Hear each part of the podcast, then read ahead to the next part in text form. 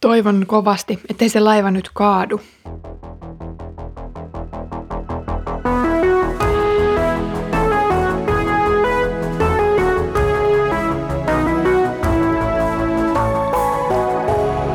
Kirjoitusten pauloissa.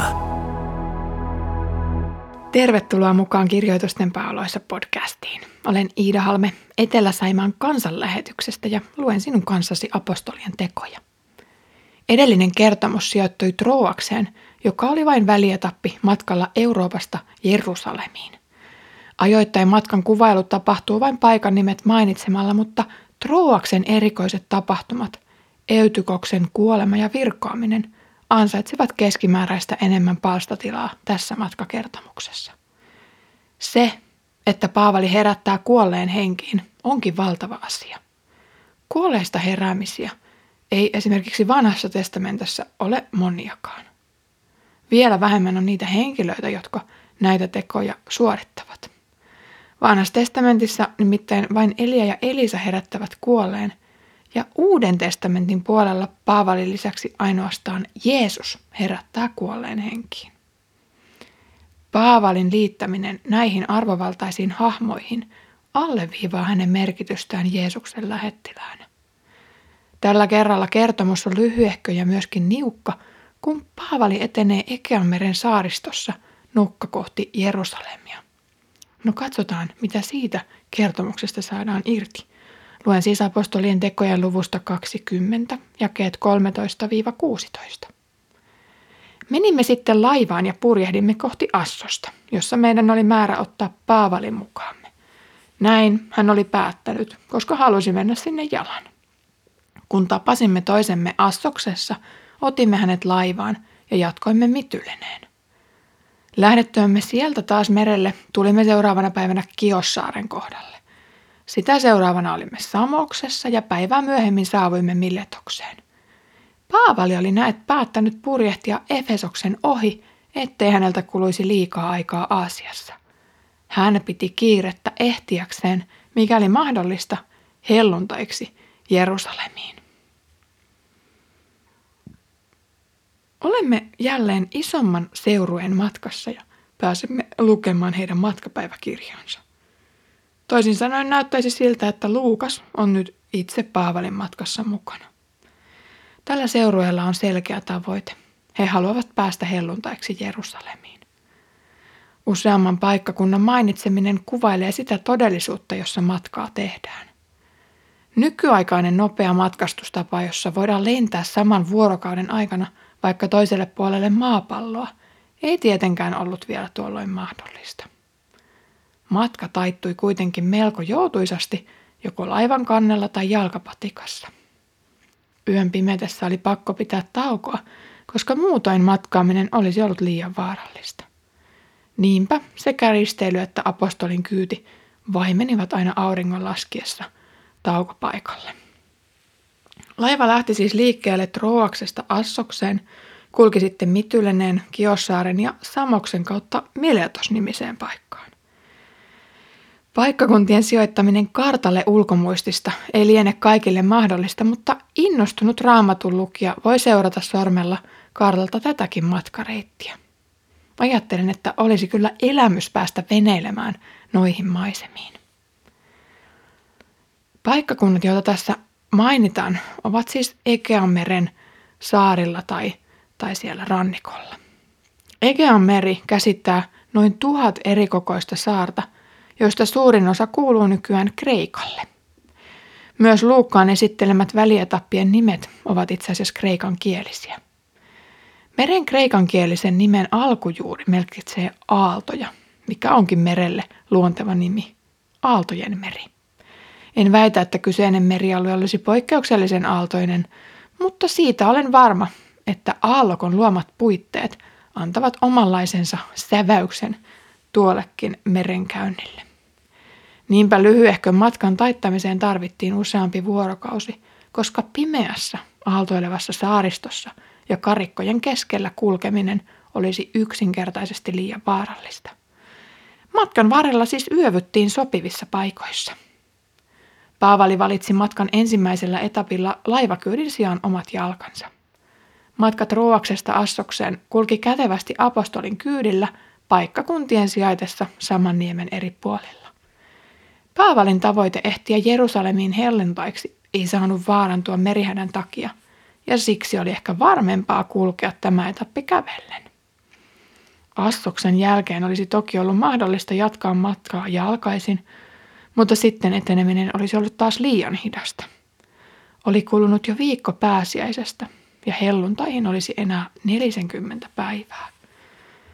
Kävellen olisi ollut hankalampaa kiertää ne paikkakunnat, joilla Paavali olisi todennäköisin Kävellen olisi ollut hankalampaa kiertää ne paikkakunnat, joilla Paavali olisi todennäköisimmin jäänyt suustaan kiinni. Laivalla sen sijaan pystyttiin välttämään ne hidasteet, mikäli laiva ei vain haaksi rikkoutuisi. Niinpä Paavali liittyi muuhun seurueeseen Assoksessa ja matkasi laivalla Miletokseen asti, jossa seuraava todistettiin tärkeä tapahtuma.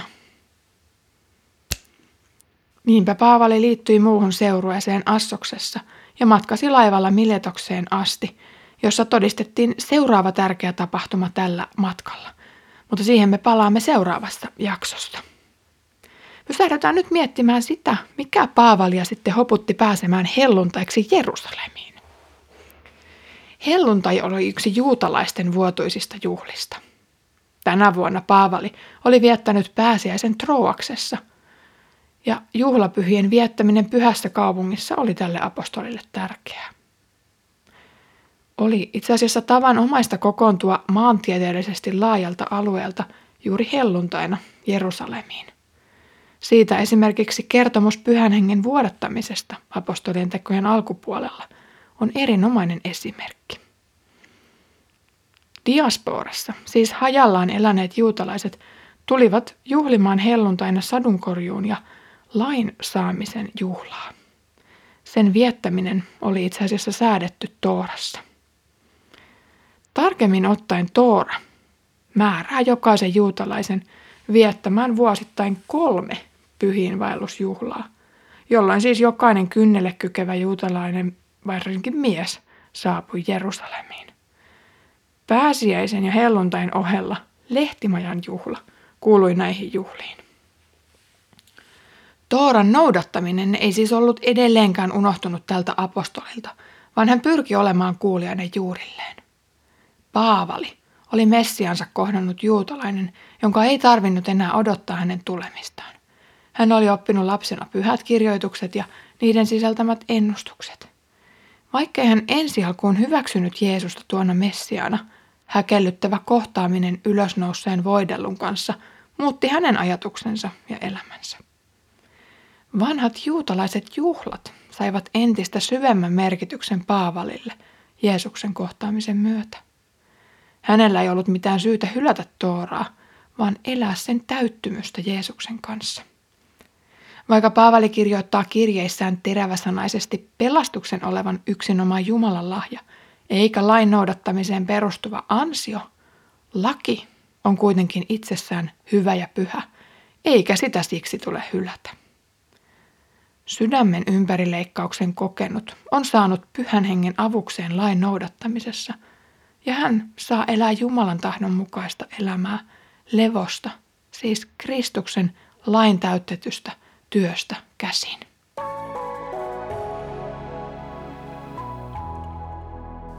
Paavali piti kiirettä ehtiäkseen pyhinvaellukselle Jerusalemiin. Hän valitsi matkareitin, joka ei poikkeaisi Efesoksen kautta, vaikka tuo paikkakunta oli muodostunut yhdeksi Paavalin vaikutuspiirin keskeiseksi paikaksi. Aiemmin sieltä käsin oli pidetty raamattukoulua ja evankelioitu koko Aasia. Mellakka tai muukaan vastustus ei ollut sammuttanut efesolaisten uskonliekkiä, vaan he janosivat kuulla lisää Jeesuksesta hengelliseltä isältään Paavalilta. Paavali tiesi, ettei voisi poikata kaupungissa vain ohimennen, eikä viikkokaan olisi sille riittävä vierailuaika. Niinpä hän joutui kovettamaan sydäntä ja kiertämään tuon itselleenkin tärkeän paikan. Jerusalem olisi paitsi tärkeä pyhinvaelluskohde, myös uusi käänne Paavalin kutsumusmatkalla Jeesuksen seurassa. Niinpä häntä ajoi sinne paitsi oma tahto, myös jälleen kerran pyhän hengen johdatus. hän aavisti itsekin jonkin suuren muutoksen odottavan Jerusalemissa. Tällä kutsumuspolulla oli pysyttävä Herralle kuuliaisena, vaikka se tällä kertaa ollut ehkä se mieluisin vaihtoehto, kuten seuraavassa tekstijaksossa käy ilmi. Paavali sanoo siellä, nyt on pyhä henki sitonut minut ja vie minua Jerusalemiin, enkä tiedä mikä siellä on osakseni tuleva. Tämän vain tiedän. Joka kaupungissa pyhä henki vakuuttaa, että minua odottavat kahleet ja ahdinko. Kiitos kun kuuntelit tänään Kirjoitusten pauloissa podcastia. Tällä kerralla matkustimme muutaman päivän verran etappi kerrallaan kohti Jerusalemia, jonka Paavali koki seuraavaksi tärkeäksi päämääräksi. Seuraavassa jaksossa Paavali pääsee vielä kohtaamaan keskeisimmät Efeson seurakunnan johtajat, kun nämä tulevat käymään Miletoksessa. Sitä ennen Herramme Jeesuksen Kristuksen armo, Isä Jumalan rakkaus ja Pyhän Hengen osallisuus olkoon meidän kaikkien kanssa.